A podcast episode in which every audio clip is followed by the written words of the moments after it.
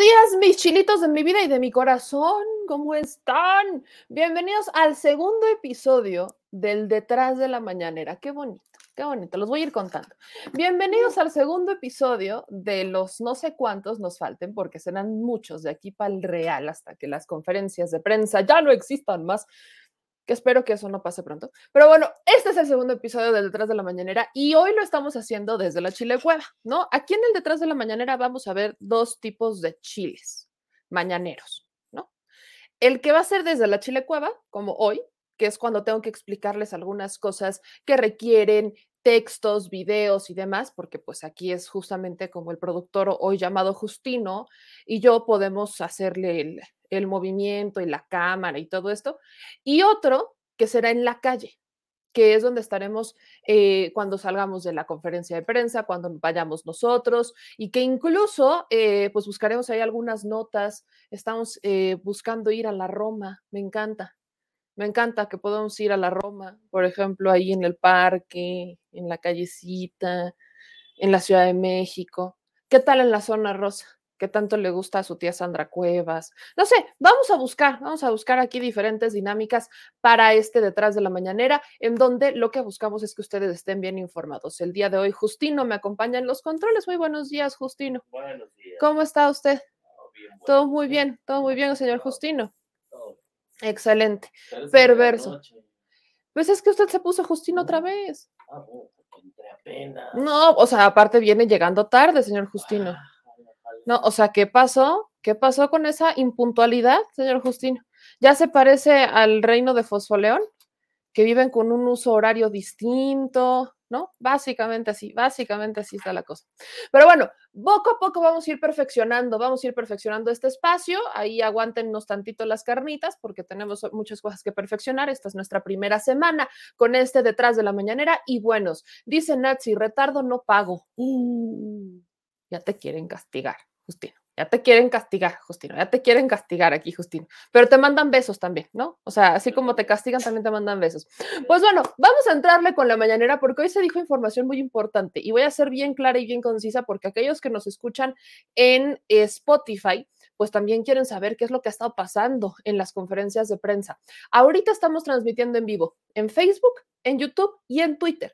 Entonces, ayúdenos a los que nos están viendo por Twitter en damexico.news a justamente compartir la transmisión. A los que nos ven en Facebook, suscríbanse, activen la campanita, déjennos sus comentarios y los que nos están viendo por Facebook, pues también le agradezco infinitamente a todos los que nos ven por Facebook para que también estén conectados por aquí. Y bueno, vamos a entrarle derechito y sin escalas al tema de la mañanera porque, a ver, hay un asunto que hoy se tocó y quiero regresar en el tiempo para que entienda de dónde nace lo que hoy se presentó en la mañanera.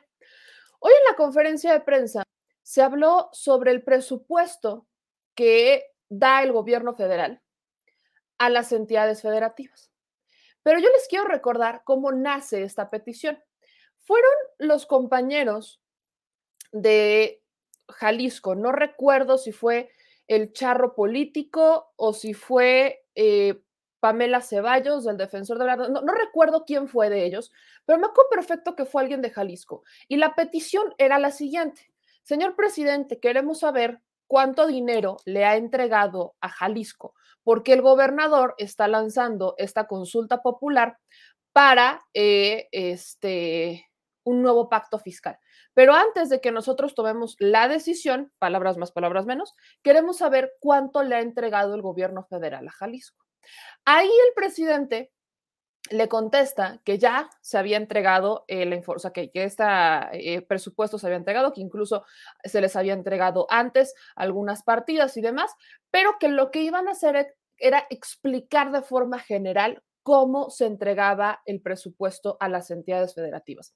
Y acá también la petición este, iba mucho en el sentido, y esta parte yo creo que es muy interesante y creo que era muy, muy importante, porque justamente retrata el, no solamente es dígame cómo, cuánto dinero le ha dado a Jalisco, sino cómo se distribuye, cuál es la actual situación bajo la cual se entrega el recurso a las entidades federativas, porque hay al menos dos, ahorita ya son dos, las demás ya como que ya se les acabó la euforia, pero al menos ahorita solo son dos entidades las que están con esta discusión.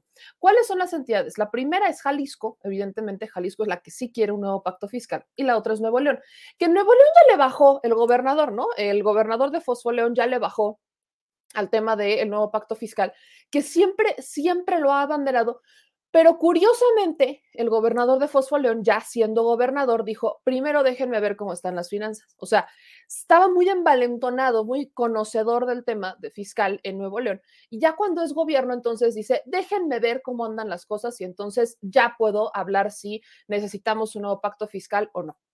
Entonces, esa parte es importante porque justamente el presidente López Obrador hoy está diciendo así es como se entrega el recurso. Esto se los pongo porque vienen cosas interesantes. Se explica la fórmula con la que se utiliza, la cual se distribuye este gasto federalizado. ¿No? Y aquí la, voy a hacer grande, gracias, producer. Dice que este gasto federalizado se compone por recursos transferidos a entidades y municipios por medio de las participaciones en nuestros impuestos. ¿Cómo es que se distribuye o cómo ha sido esta participación? Aquí incluso lo voy a hacer más grande. En el PEF 2021, que es este eh, presupuesto, en el presupuesto 2021, hablamos de 955.6 miles de millones de pesos. En el PEF 2022 hablamos de un incremento que llega hasta el 1019.5 miles de millones de pesos. Aquí está. Si hay un incremento real en el presupuesto que se le está entregando a los gobernadores. Y eso es importante que se entienda. Estas participaciones están normadas, o sea, ya traen una normativa por la ley de coordinación fiscal. Y en conjunto se concentran 90.5% de los recursos que se contemplaron en el, en el proyecto, en el presupuesto del 2021 para transferir a los gobiernos locales, lo que convierte a estas vertientes en una fuente de recursos de primer orden para las finanzas estatales y municipales.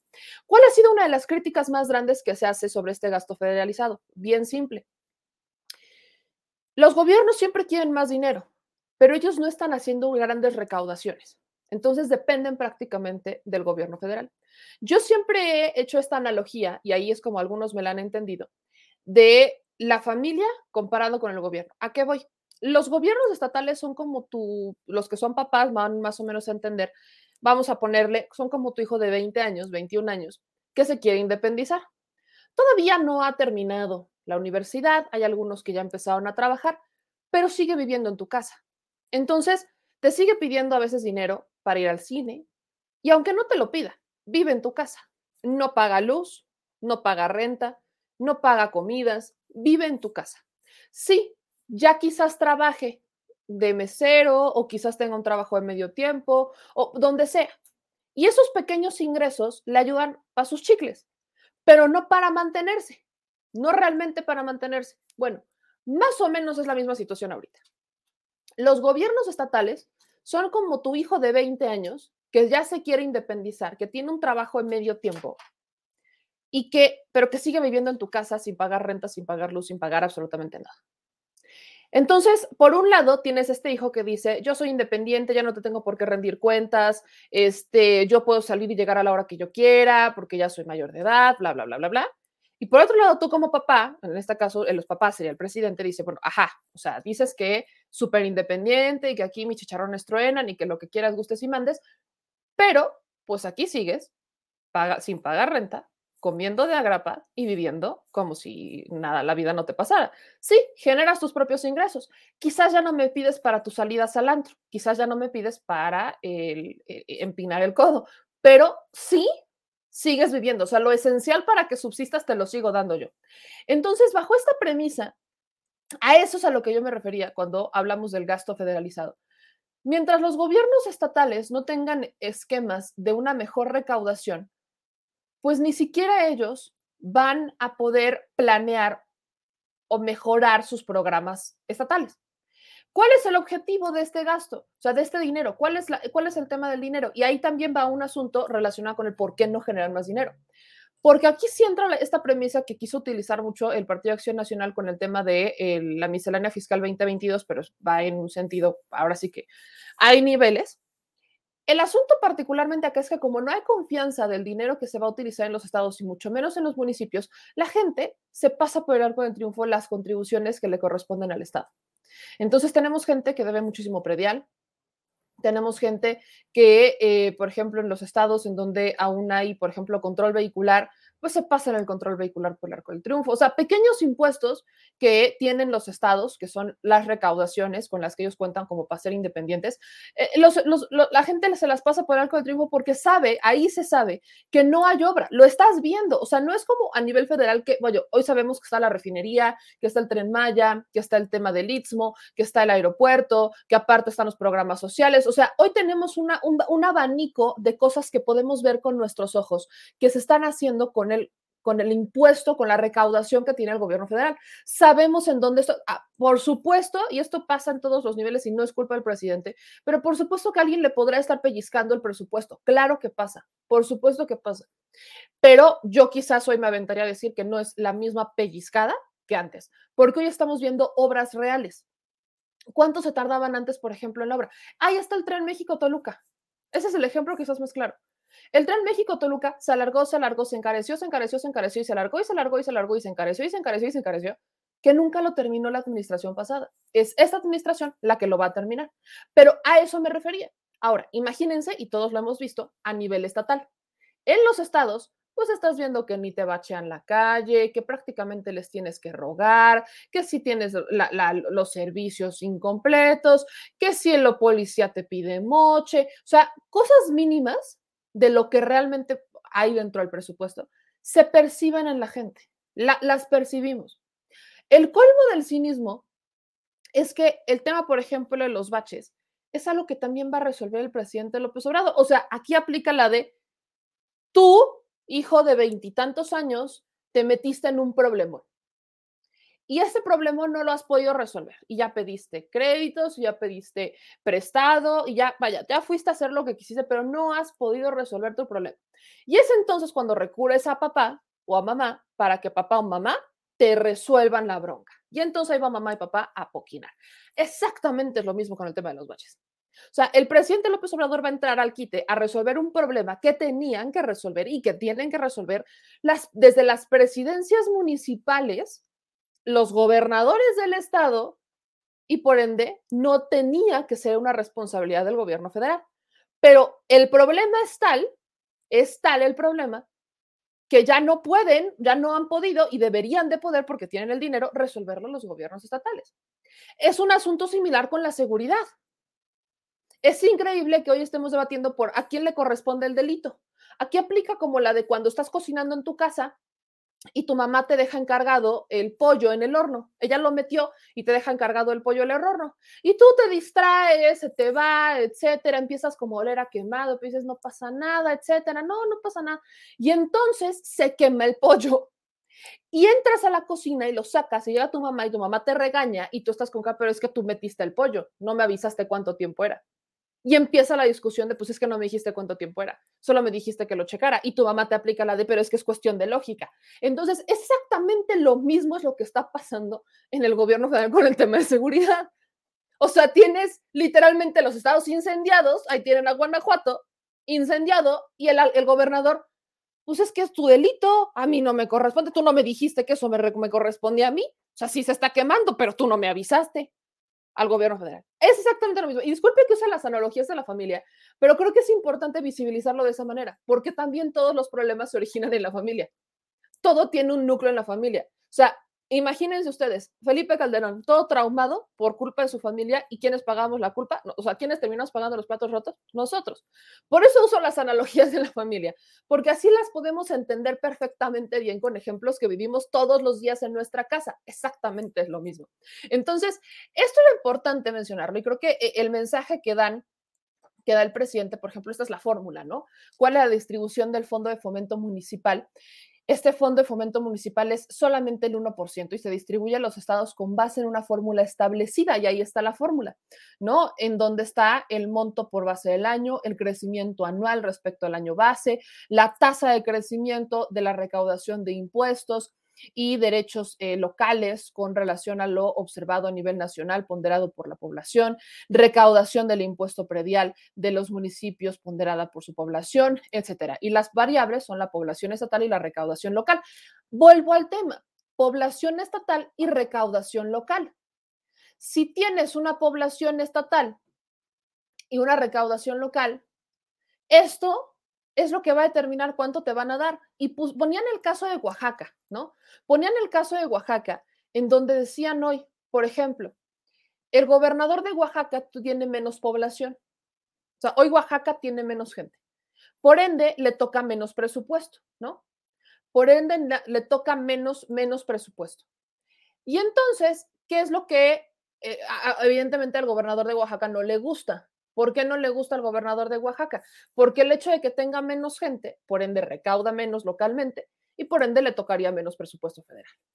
Pero el que tengan menos dinero, pues va en contra de los proyectos de los gobiernos, porque los proyectos de los gobiernos están centrados en que, oigan, pues yo tengo pendientes mis obras, mis compromisos con no sé quién y con quién sé yo, etcétera.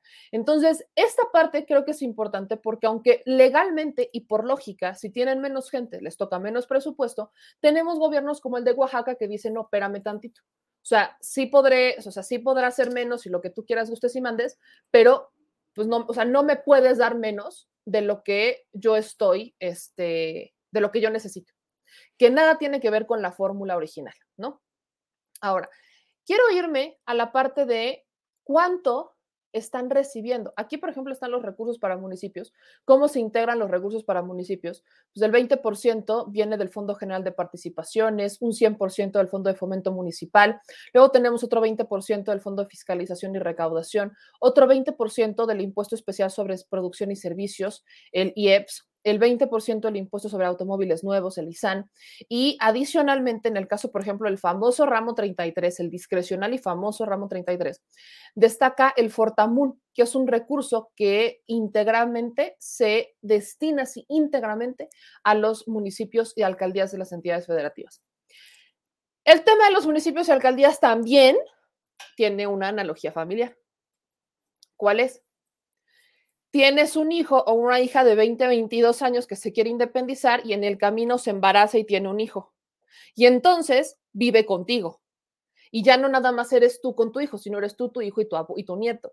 Así exactamente lo mismo. Entonces, tu nieto que apenas está caminando, que no se pone esta pañales, ¿no? Y tu hijo o tu hija que ya lo empujaste a que empezara a trabajar más para mantener a la criatura, pues entonces pues en lo que va sopesando el problema y que si me independizo y no me independizo y que si después me quiero comprar, porque también hay casos en lo que, ay, no es que se me desviaron las cabras y me encontré una bolsa y pues no pasa nada, la compro en vez de pañales, para eso está mi mamá.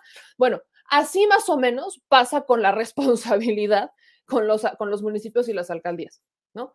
Los municipios y las alcaldías ya serían como los nietos, son una responsabilidad del gobierno estatal, pero pues, el gobierno estatal también y ahí es donde los gobiernos estatales tendrían que informar el recurso que le están destinando ellos a los municipios y las alcaldías, porque es una cadenita. Aunque hay un presupuesto federal que llega a los municipios y las alcaldías, los gobiernos estatales también hacen un proyecto de este presupuesto que pasan a su Congreso para que su Congreso lo apruebe. Entonces, los, el gobierno federal dice, bueno, este gasto ya está etiquetado, ¿no? Este gasto está, esto es el gasto federalizado y etiquetado, esta es la bolsita que te va a tocar, distribúyela.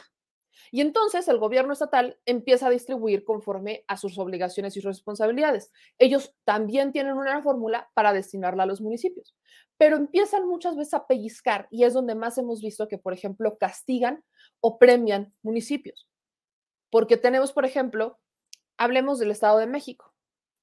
El Estado de México de forma tradicional, porque así funcionaba el grupo Atlacomulco, le entrega más recursos a los municipios que votan por el PRI versus a los municipios que no votan por el PRI. Por eso vemos municipios en el Estado de México con muchos tintes. Tienes un municipios, pues sí, muy ricos y tienes municipios muy pobres. Pero incluso a nivel federal, el ejemplo también es el PRI. Con las carreteras y con Salinas, el plan carretero de Salinas de Gortari era un plan que beneficiaba a aquellas entidades que votaban por el PRI. Entonces era una promesa de campaña llegar con ellos y decirles, si votas por mí te voy a hacer una carretera. Y si te hago una carretera, pues te voy a conectar con mejores servicios, este, urbanización, etcétera. Pero si no votas por mí, no te voy a construir tu carretera. Y así se las cumplía. Entonces, claro, el recurso sí se ha utilizado de forma eh, castigada y premiada dependiendo de los intereses de los gobiernos en turno, aunque hay una fórmula. Pero la fórmula es muy clara. Y aquí hemos visto que incluso, y a eso quiero llegar, a cuánto se les destina a las entidades federativas. O sea, cuánto es lo que se les está destinando en este momento. Esa es la parte importante para mí, porque lamentablemente muchos hemos estado escuchando que, por ejemplo, nos dicen, ¿no? Los, este, los gobernadores, es que a mí me han destinado menos dinero, que no sé qué, que qué sé yo, no, es que el gobierno federal nos está castigando y bla, bla, bla, y que, que, que, que, y que no sé qué. Bueno, a ver, aquí está. Todas las entidades federativas van con un incremento para el 2022. Todas. En el caso de Jalisco, por ejemplo, hay un incremento de 7 mil, de más de 7 mil millones de pesos. Aquí hay un incremento. Se le incrementó el 6.5%, pero en dinero representa un incremento de más de 7 mil millones de pesos para Jalisco. Por ejemplo, Aguascalientes. Aguascalientes es la entidad que tiene, o sea, en el presupuesto del 2021 de este año se le otorgaron más de 22 mil millones. Para el siguiente año se van a entregar prácticamente, o sea, casi 24 mil millones. Casi. Ahora, en el caso, por ejemplo, de este, el Estado de México. El Estado de México está recibiendo 215 mil millones y va a recibir 226 mil. ¿Y hay de Nuevo León? ¿No? ¿Qué hay de Fosfoleón? Bueno, Nuevo León pasa de recibir, quizás es la entidad que tiene mayor incremento, me escucho esto, quizás es creo que la entidad con mayor incremento, el incremento es del 11.1%. A Nuevo León le pasan de dar 75 mil 400 billones a darle 83 mil. El incremento es de más de 8 mil millones. Es el incremento que va a tener Nuevo León, por ejemplo. Y en el caso de Oaxaca, Oaxaca pues tenía 71 mil, le estaban dando 71 mil y le dieron, a pesar de con todo este cambio y ajuste, etcétera, le dieron 75 mil millones. Es lo que va a estar recibiendo este año, el, bueno, el año que viene. Aquí se las dejo, o sea, lo que, los que la están viendo, creo que es muy importante que justamente ustedes la, la entiendan y que la vean, porque pues sí es importante que sepamos cuánto dinero están recibiendo y cómo se distribuye el recurso, cómo funciona el tema del recurso para nuestros gobiernos, para los estados. Esto es lo que creo que sí es importante que rescatemos y que entendamos, porque entonces aquí ya podemos cuestionar qué están haciendo ellos con este dinero, porque gran parte del dinero que ellos están utilizando, ¿para qué lo utilizan? Para medios de comunicación, para promover su imagen, para alcanzar el siguiente hueso.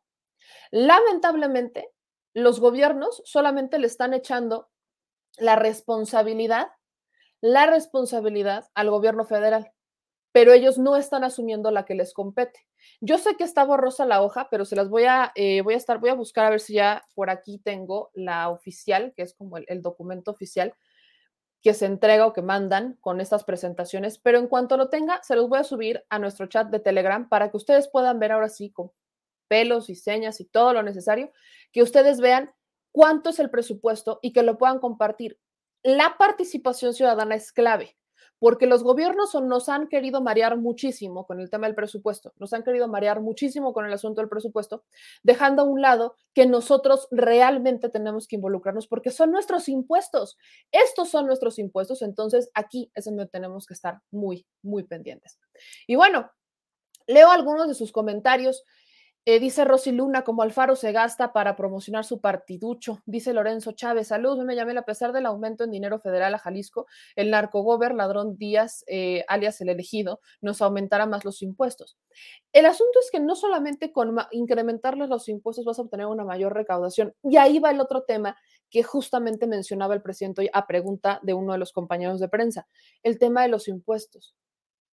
Esto, esto es un tema central que tiene que ver sí, con todo, pero ¿saben qué? También con el tema del cambio climático. Fue Nuri de la Caracola la que le hace la pregunta al presidente López Obrador sobre el tema del presupuesto, ¿no? Más bien sobre el tema de los impuestos y con todo el tema de la COP26.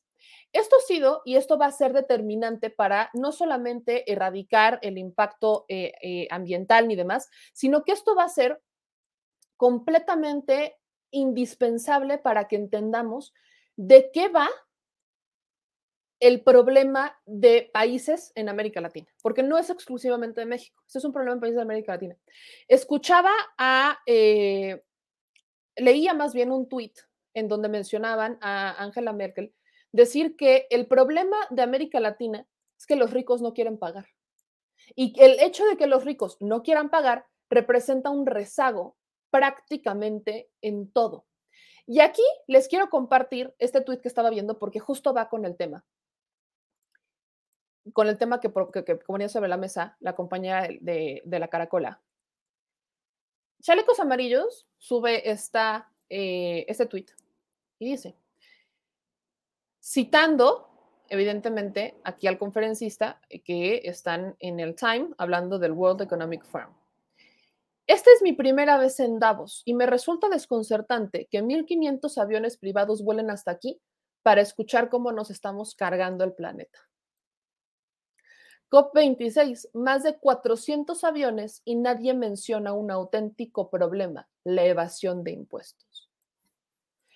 ¿Por qué hablar del tema de los aviones privados? Resulta indispensable mencionar el tema, porque es el mensaje que daba, por ejemplo, Biden, ¿no? Que obviamente llegó en un avión privado, pero aparte la caravana para que llegara a la COP26 era de ¿cuántos coches? ¿10 coches? Más, de 10 coches, 20 coches, por ahí eran. Coches ninguno de estos eléctrico, ninguno, o sea, y no es porque no, o sea, perfectamente si Estados Unidos quiere, mañana cambia toda su flota de coches y toda, o sea, cambia por completo y todos los vuelve eléctricos. O sea, no, no es el tema, no es el tema. Perfectamente, perfectamente podrían cambiar todos a coches eléctricos. ¿Por qué no lo hacen? ¿Y por qué todos son a base de combustible? El mismo asunto con el tema de los aviones. O sea, para moverse a esta, a esta cumbre del cambio climático, pues entonces vamos todos en aviones privados. Perdón, pero perfectamente podrían ir en aviones comerciales. Sí, con seguridad, claro que nadie está diciendo que no, pero perfectamente podrían ir en aviones comerciales o podrían buscar alternativas para trasladarse. Pero eso no lo quieren hacer, porque lo que no quieren es tener que realmente hablar del tema central. El tema ecológico, del cambio climático, es muy similar al tema de las ONGs. Muy similar, muy extremadamente similar. ¿Por qué? Porque aquí estamos hablando de la hipocresía disfrazada de filantropía. Se disfrazan, por ejemplo, de una preocupación por el, por el cambio climático, de una preocupación por las causas justas, por los niños y demás, pero lo único que están buscando es realmente evadir impuestos o hacer negocios. Y ese es exactamente el tema con la reforma eléctrica, por ejemplo, y con las ONGs y con el tema de la COP. En la COP se van a tomar fotos, se van a ¿Cuántos años, cuántas COPs hemos tenido y no han resuelto nada? Porque no quieren resolver nada. Solo quieren resolver lo que les genere dinero, lo que les genere recursos. Y ese es el tema central aquí. Lo único que han querido resolver es cuánto dinero les van a dar y cuánto dinero pueden generar. O sea, el hecho de que Calderón esté allá no quiere decir, ay, es que Calderón es un súper personaje involucrado con la causa del cambio climático. Ay, véanlo cómo está. No, mis polainas. Felipe Calderón, lo único que le preocupa es cómo generar más dinero para Iberdrola, porque eventualmente es la que le paga. Eso es lo único que le interesa a Felipe Calderón. Y no, no estamos hablando de una empresa súper ecológica, súper eco-friendly. No, no, no, no, no, no. Cero. Entonces, esta parte creo que sí es importante mencionarla porque es esta bonita hipocresía con la que quieren disfrazar absolutamente todos, absolutamente todo. Y cuando uno se los dice y cuando uno se los menciona, se incomodan porque es como si estuvieras atentando contra su causa justa, su nobleza. Eh, nobleza, causa justa, mis polainas, perdone que se lo diga así, pero no. Estamos hablando de algo que tenemos que mencionar y es la evasión de impuestos. No podemos seguir disfrazando la filantropía, no podemos seguir disfrazando el apoyo, el apoyo social, no podemos seguir disfrazando el, este, no sé, las donaciones y las causas como el cambio climático cuando realmente estamos viendo que no están haciendo nada por, ahora sí que no dan, no dan paso, ¿o cómo va? Estaba bien, no dan paso sin guarache. No dan paso sin guarache. Así es esto, no dan paso sin guarache. Xochitl Galvez, ¿qué ha hecho por la, qué hizo cuando estaba en la Miguel Hidalgo por la ecología y por el medio ambiente? ¿Qué hizo Xochitl Galvez? O sea, ¿de verdad creen que nada más subiéndose a la bici ya la hicieron? O sea, sí son acciones, por supuesto, individuales que cada uno puede tomar, como aquellos que dicen, yo quiero poner paneles solares en mi casa, adelante, vamos, hay que hacerlo. Los que tengan la oportunidad, háganlo. Pero eso no quiere decir que porque unos cuantos tengan la oportunidad, quiere decir que todos la tengan y que por eso ya solucionamos el problema. No, no podemos basar las soluciones de un país en lo que el 10% de la población pueda hacer. No podemos ir por esa vía. No, no podemos. O sea, no, no, perdón, no podemos. No podemos basar la solución de un país de 126 millones de mexicanos con base en lo que puedan hacer 10 millones de mexicanos. No podemos irnos por ahí. No se puede. Perdón. Pero esa estrategia la han implementado durante años, no ha funcionado y solamente se han hecho más ricos y a costa del pueblo. Así que por piedad, dejen de querer engañar al, este, a la gente y a la ciudadanía con ese tipo de estrategias que no funcionan absolutamente nada. Dejen de quererlas engañar, por favor. Sí, dejen de quererlas engañar y hablemos, por ejemplo, de la evasión de impuestos y hablemos de cómo es que los que más tienen tienen que cumplir con sus obligaciones, tienen que cumplir con sus impuestos. O sea, vaya, hablemos de ellos, hablemos de los ricos que hoy en México están peleados porque le están diciendo que paguen los impuestos que deban. perdón, o sea, nadie le está diciendo paguen más, le está diciendo paga lo que te corresponde. Ah, pero no le vayas a decir a un comerciante informal no vayas a decir al comerciante informal que, este, que, que no paga, porque entonces les tocas un vals que no les gusta a los empresarios. No les gusta. No les gusta a los empresarios cuando hablas, por ejemplo, de aquellas personas que apenas están creciendo, de las pymes, que le están generando competencia. No les gusta que les toques ese vals porque saben que sus ingresos efectivamente pueden bajar. O sea, sí tenemos que hablar de esta analogía, sí tenemos que concientizar a la gente que aquí nadie les está pidiendo que paguen más, solamente le están pidiendo que paguen lo que deben. Punto. Y que dejen de aprovecharse del pueblo. Así es sencillo, así de facilito. Y bueno, ya que toqué el tema de la evasión de impuestos y la falsa filantropía, ahora también con el cambio climático, hay una fake news que está circulando por ahí que tiene que ver con la discusión de la reforma eléctrica. Póngame toda la atención del mundo mundial, diría Samuel García. no se la voy a perdonar en mucho tiempo. A ver, muchos medios de comunicación empezaron a asegurar que a raíz de un tuit que eh, subió el embajador de Estados Unidos en el, el embajador de Estados Unidos en México, Ken Salazar, estaban asegurando que a raíz de eso, pues los diputados habían decidido postergar la discusión de la reforma eléctrica hasta el 15 de abril. Literalmente los medios lo empezaron a hacer, o sea, aplicaron la misma de ayer que con la marcha de Frida, de, Frida Guerrera, o sea, poniendo dos asuntos que tienen que ver con el tema, diciendo que uno tiene que ver con otro, ¿no? Así, bueno que es un tema que también se tocó hoy en la mañanera. Aquí está el tuit del embajador Ken Salazar, ¿no? Dice el 3 de noviembre, sostuve hoy importantes reuniones con el gobierno de México para hablar sobre la reforma energética. Quiero aprender más sobre el ímpetu de esta reforma constitucional. Expresé serias preocupaciones de Estados Unidos, nos comprometimos a continuar el diálogo sobre este crítico asunto los próximos días. ¿Cuáles son las preocupaciones de Estados Unidos? Desde hace algunos días aquí el señor productor, hoy Justino, porque sí sigue siendo Justino, ¿verdad? Sí. Eh, el señor productor, hoy Justino, me compartía cómo algunos políticos y empresarios de Estados Unidos, pues andan trepados, andan trepados por la reforma eléctrica. ¿Tendrás por ahí el, e, e, el, el comunicado que mandaste? Recuerdo que uno de los firmantes de esta preocupación es Ted, Ted Cruz. Y cada que yo escucho a Ted Cruz, no puedo dejar de pensar en intereses corporativos, ¿no? Es como que Ted Cruz, intereses corporativos, Ted Cruz, intereses corporativos, o sea, va como junto con pegado. Entonces, claro, cuando escucho que Estados Unidos tiene preocupaciones por la reforma eléctrica, por supuesto que las tiene, sobre todo si contemplamos que México pues le compra mucho gas a Texas y que gracias al problemita que tuvimos este año, donde se congeló un poquito, un poquito se congeló y Texas dijo, pues con la pena, primero me voy a preocupar por abastecerme a ti, después vemos, abastecerme a mí, después vemos qué, qué pasa contigo, pues creo que eso nos deja muy claro que, claro, hay un escenario en donde pues los empresarios y políticos de Estados Unidos están preocupados porque, por supuesto, podría haberse afectado sus intereses económicos, sus intereses económicos. Lo que, claro, también nos debe de hacer pensar el que, pues no que muy aquí, chuchita, mis chicharrones truenan, no que muy yo aquí eh, no pasa nada, yo puedo hacer lo que yo quiera, no, no, no hay mayor problema, bla, bla, o sea, no, no, no. O sea, también, también, la, la, en fin, la hipotenusa, ¿no? De Estados Unidos, pero bueno.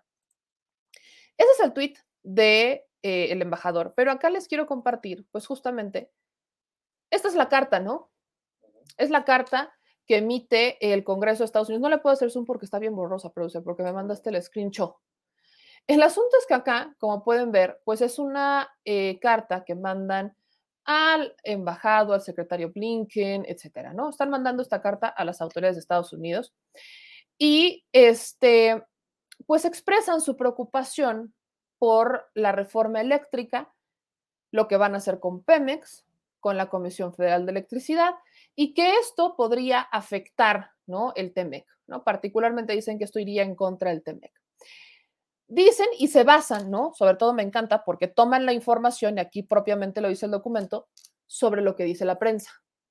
Y yo le puedo asegurar, mis chilitos, que no están viendo los debates, por ejemplo, de eh, el profesor, eh, del doctor Ángel Álvarez Puga, ¿no? No, no, no están viendo lo, los debates de Rocionale en Televisa, no, no, no lo están viendo, no lo están viendo definitivamente.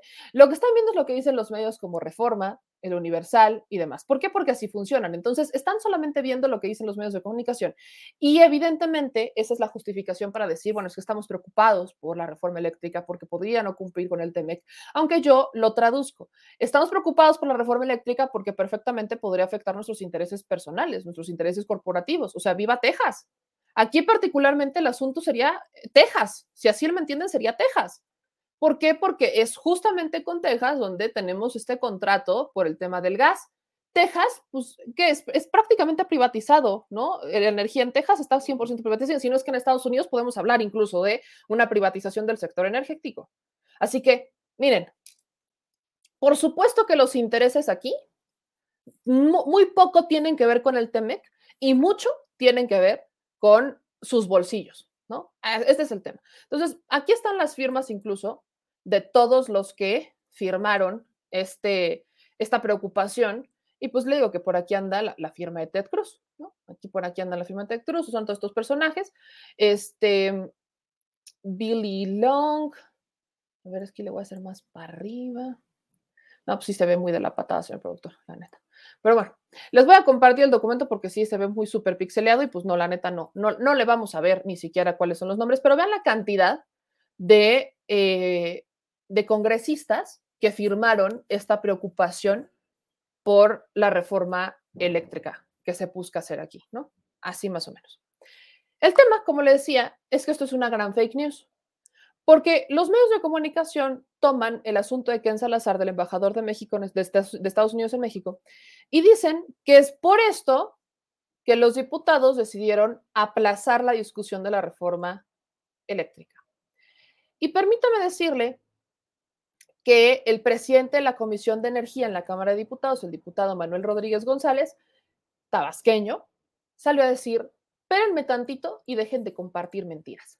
Aquí está el tuit del diputado Manuel Rodríguez González, el presidente de la Comisión de Energía, donde dice, se han publicado diversas notas respecto a que la reforma constitucional eléctrica se va a discutir en la Cámara de Diputados hasta el próximo 15 de abril del 2022. Sin embargo, esa información es falsa. Abro hilo.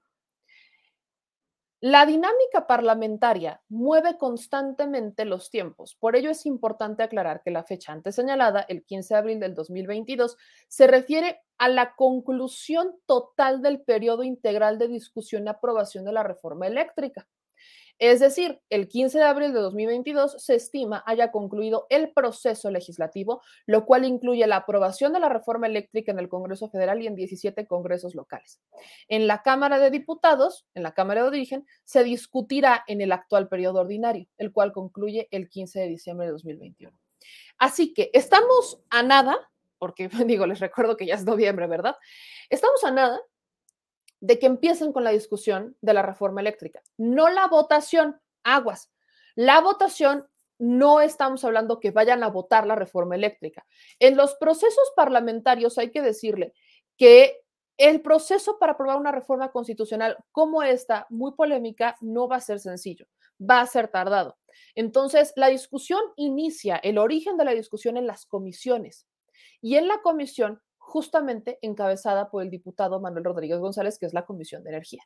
Aquí van a empezar las discusiones por la reforma eléctrica. La reforma eléctrica ya está siendo discutida a gran, a menor o mayor grado en la Cámara de Diputados, ¿no? Con la comparecencia del Bartlett, con la comparecencia del director de Pemex. O sea, en mayor y menor medida estamos viendo que esto ya está, o sea, ya está la discusión sobre la mesa. No es algo que se pueda postergar. Pero oficialmente dice el diputado Manuel Rodríguez González que ya van a iniciar el periodo ordinario que es hasta el 15 de diciembre de este año, lo iniciarán. Ahí es cuando va a iniciar. Antes de que concluya este periodo ordinario, van a empezar a desmenuzar la reforma eléctrica para posteriormente irse a las votaciones. El, la fecha límite que tienen para votar la reforma eléctrica es el 15 de abril del 2022.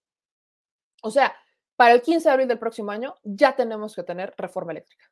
Así es este tema. ¿Qué es lo que se les va a juntar aquí es otra cosa importante que no me, no, me vaya a perder de vista. tienen aquí un asunto bien importante. Este año también, antes del 15 de diciembre, también deben discutir la ley Chayote. Y esto es porque la Suprema Corte obliga al Congreso, obliga a los diputados a que discutan la ley Chayote, a que le den cierre a la discrecionalidad, a la discrecionalidad que hay alrededor de la ley Chayote ahí es en donde también se les van a juntar las discusiones, porque yo sugerí en la mañanera que la ley Chayote pues contemplara ciertas, no solamente reglas claras para la forma en la que los gobiernos distribuyen recursos a los medios de comunicación, sino también ciertas condiciones y que las condiciones fueran que cumplieran mínimo con sus eh, impuestos, o sea, que cumplieran con sus obligaciones fiscales que cumplieran con, con sus obligaciones fiscales. Entonces, ¿qué es lo que yo sugerí? Y se lo sugerí al presidente, es, van dos cosas que para, o sea, si va a haber, si va a haber reforma a la ley Chachote, que es la ley de comunicación social, la ley general de comunicación social, ampliamente necesitaria, justamente para evitar ese tipo de fake news, sugiero, uno, que cumplan con sus obligaciones fiscales y laborales. Y eso incluye los salarios justos y obligaciones para los trabajadores, editores, camarógrafos, reporteros, no solamente para los conductores, no solamente para los que dan la cara y encabezan el noticiero, sino también que incluyeran condiciones justas, porque muchos de sus trabajadores, por ejemplo, sigo poniendo el, tema de TV Azteca, no están asegurados y no hablo del conductor, hablo del reportero, hablo del camarógrafo, hablo del que sale en la moto a chingar y a perseguir a Emilio Lozoya. o sea, hablo de ellos, hablo de ellos porque ellos son justamente a los que olvidan, no están ni siquiera asegurados. Ay, pero súper indignados están cuando hay un asesinato a un periodista, ¿no? Súper indignados están. ¿Y las familias? ¿Que dejan qué? No están ni siquiera asegurados. No están asegurados. Y debería ser una obligación que si eres un medio de comunicación, asegures a tus empleados porque es un trabajo de riesgo pero quieren que el gobierno lo haga. Otra vez volvemos a lo mismo. Quieren evitar las empresas que ganan millones de pesos y que les dan millones de pesos en los gobiernos. Quieren evitar, quieren evitar justamente este problema. Y yo sí creo que es muy importante que pongamos el dedo en la llaga. Y bueno, ya estamos por terminar ese tema del que ya saben que yo me apasiono muchísimo. Y solamente porque también se tocó el tema en la mañanera, un compañero le pregunta al presidente sobre el tema del CIPINA. Yo solamente le voy a decir una cosita por el tema del Cipina y voy a profundizarla en al Chile. Esta la voy a profundizar en al Chile, la voy a profundizar en la noche, porque es importante tocar el tema y porque es justamente algo que hemos investigado, pero no, vaya, lo voy a profundizar solamente desde la perspectiva del Cipina. El Cipina eh, está duplicando estas funciones con el DIF, ¿no? El presidente ya había propuesto pues desaparecía el CIPINA. Más bien, él propuso integrar al CIPINA al DIF. Yo le voy a decir una cosa, no tiene sentido integrar al CIPINA al DIF. No, no tiene ningún sentido, porque duplica las funciones del DIF, pero no hace nada, o sea, no tiene ninguna responsabilidad. Es como un ente que observa. ¿No? El CIPINA es este Sistema Nacional de Protección Integral de Niños, Niñas y Adolescentes que solamente observa, ¿no? Solamente observa, no hace más, solamente está ahí observando.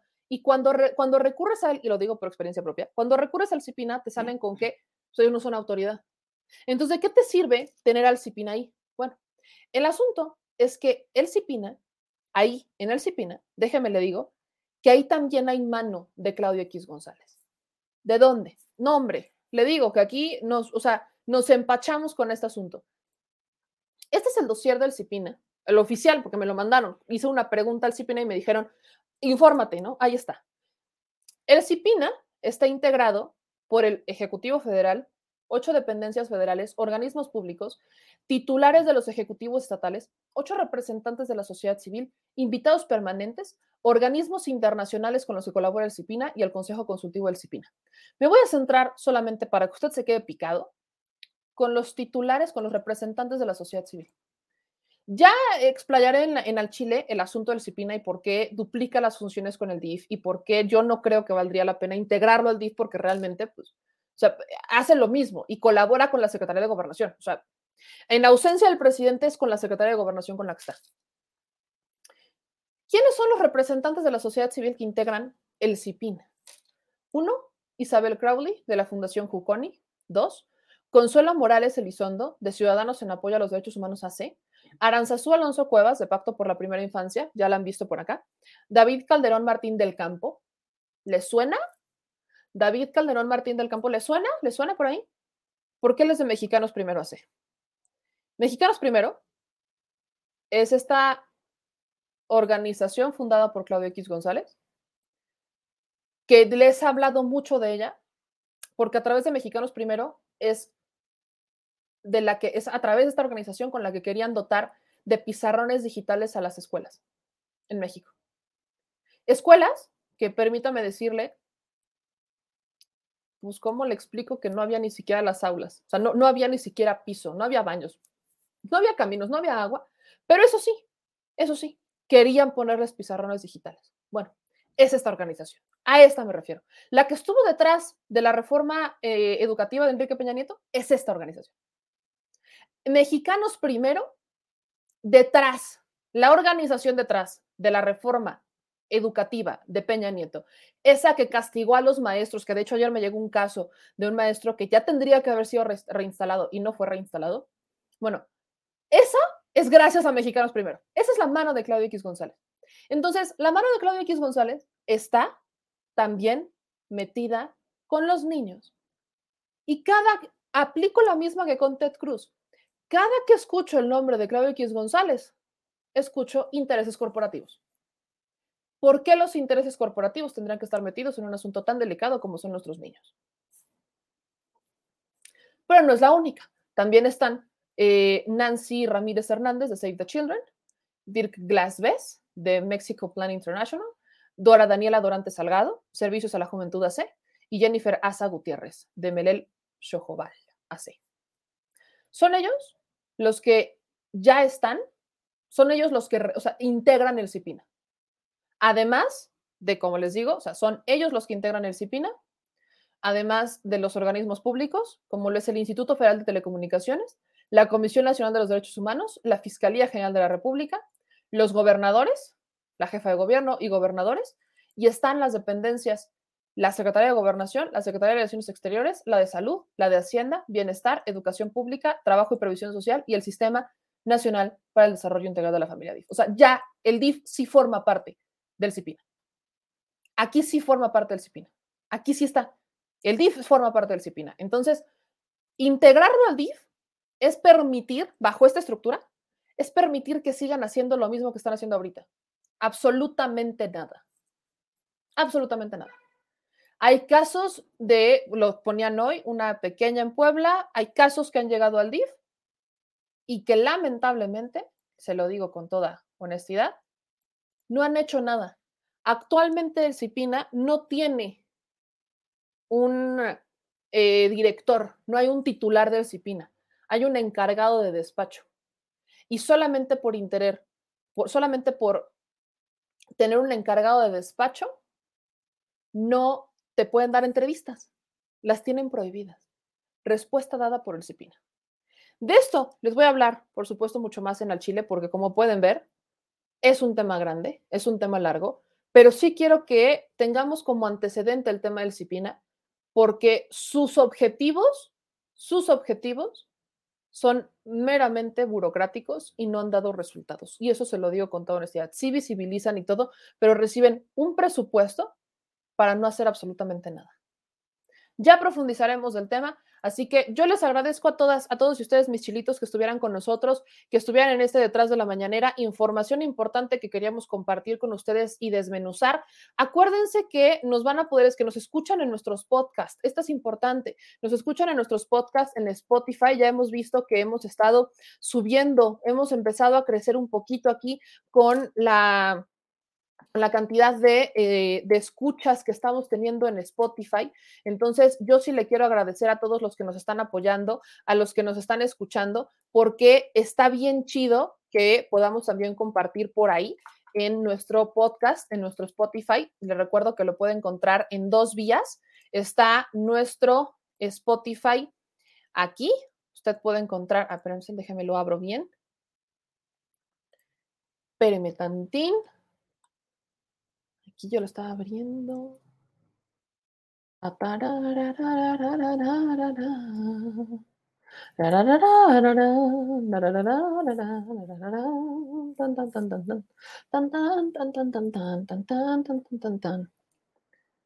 Espéreme. Bueno, ya encontré este de Spotify por, podcasters. Pero bueno, ajá, ese es el que quería. A todos los que nos están viendo, acuérdense que nos pueden escuchar por Spotify, Aquí está, vean cuántas personas nos han estado escuchando últimamente, 23.159 nos han empezado a escuchar. Tenemos ya personas que ya nos han escuchado de forma recurrente, o sea, que escuchan ya prácticamente el programa, son 16.578. En total, ya tenemos gente que nos ha puesto en su catálogo, 3.594 personas que nos han puesto en su catálogo y nos siguen actualmente 1.186 personas en Spotify. Usted, si ve este podcast México al Chile, mándenos ahí un comentario. Vea, aquí nos dice cuántos podcasts, o sea, cuántas personas han estado escuchando, cuánto tiempo escuchan.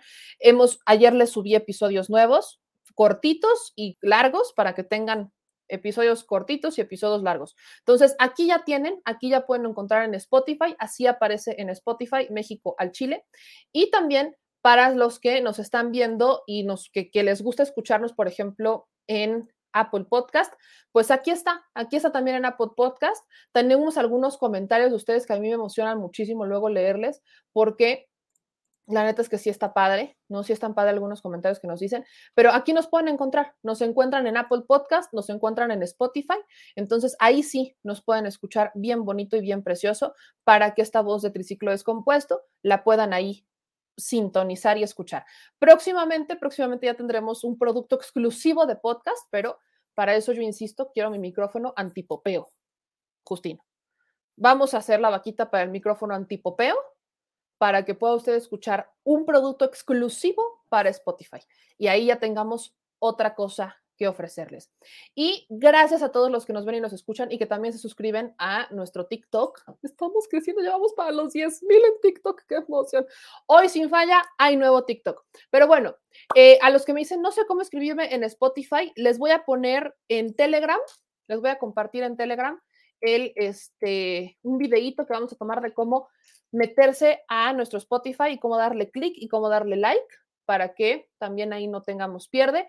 Y los que nos quieran leer en Telegram, pues acuérdense, mis chilitos, que así aparecemos en Telegram, se los comparto también para que no haya pierde. Ahí en Telegram les voy a estar compartiendo muchísimos este, mensajes. Ahí van a ver hasta mis chats. Estoy suscrito a todos para que vean. Y estoy muy contenta porque el grupo de ahí les van me dio un like. Pero bueno, este, aquí está el tema. Aquí nos pueden escuchar en Telegram, nos pueden ver en Telegram, así nos encuentran, Meme Yamel, así aparecemos, Meme Yamel. Ahí les voy a estar mandando videos, como pueden ver, les mando videos, les mando los podcasts, les mando las ligas, les mando todo, así que ahí también les voy a mandar esta presentación sobre el gasto eh, que está mandando el gobierno federal a las entidades federativas para que lo tengan. Aquí no se encuentra y por supuesto que tenemos un bonito y bello chile chat. Mis chilitos, nos vemos hoy a las 9 de la noche en este canal. Váyanse sin censura, los dejo, eh, los dejo libres ya con la información que tienen que, que tienen que llevar sobre la mañanera. Vayan, vayan con paz, así en censura a escuchar la, Susana Mentada de jueves. Y dicho eso, ya nos vamos. Suscríbanse, manitas arriba y todos sus comentarios aquí abajo. Les mando un beso bien tronado. Síganme en todos lados. Natividad, a todos nuestros moderadores, a Milet, a Cris, a Natsi, a todos ustedes les mando un beso gigante. Gracias a Olivia Núñez, a Artemo Morales, a todos. Muchas gracias por conectarse. Suscríbanse. Dice Zafiro, tu micrófono, ¿qué? Antipopeo. ¿Qué hubo? Antipopeo para que no se escuche el Eso. Nos vemos hoy a las 9 de la noche. Les mando un beso, váyanse sin censura, corran, infórmense bien y por favor generen su criterio propio. Adiós.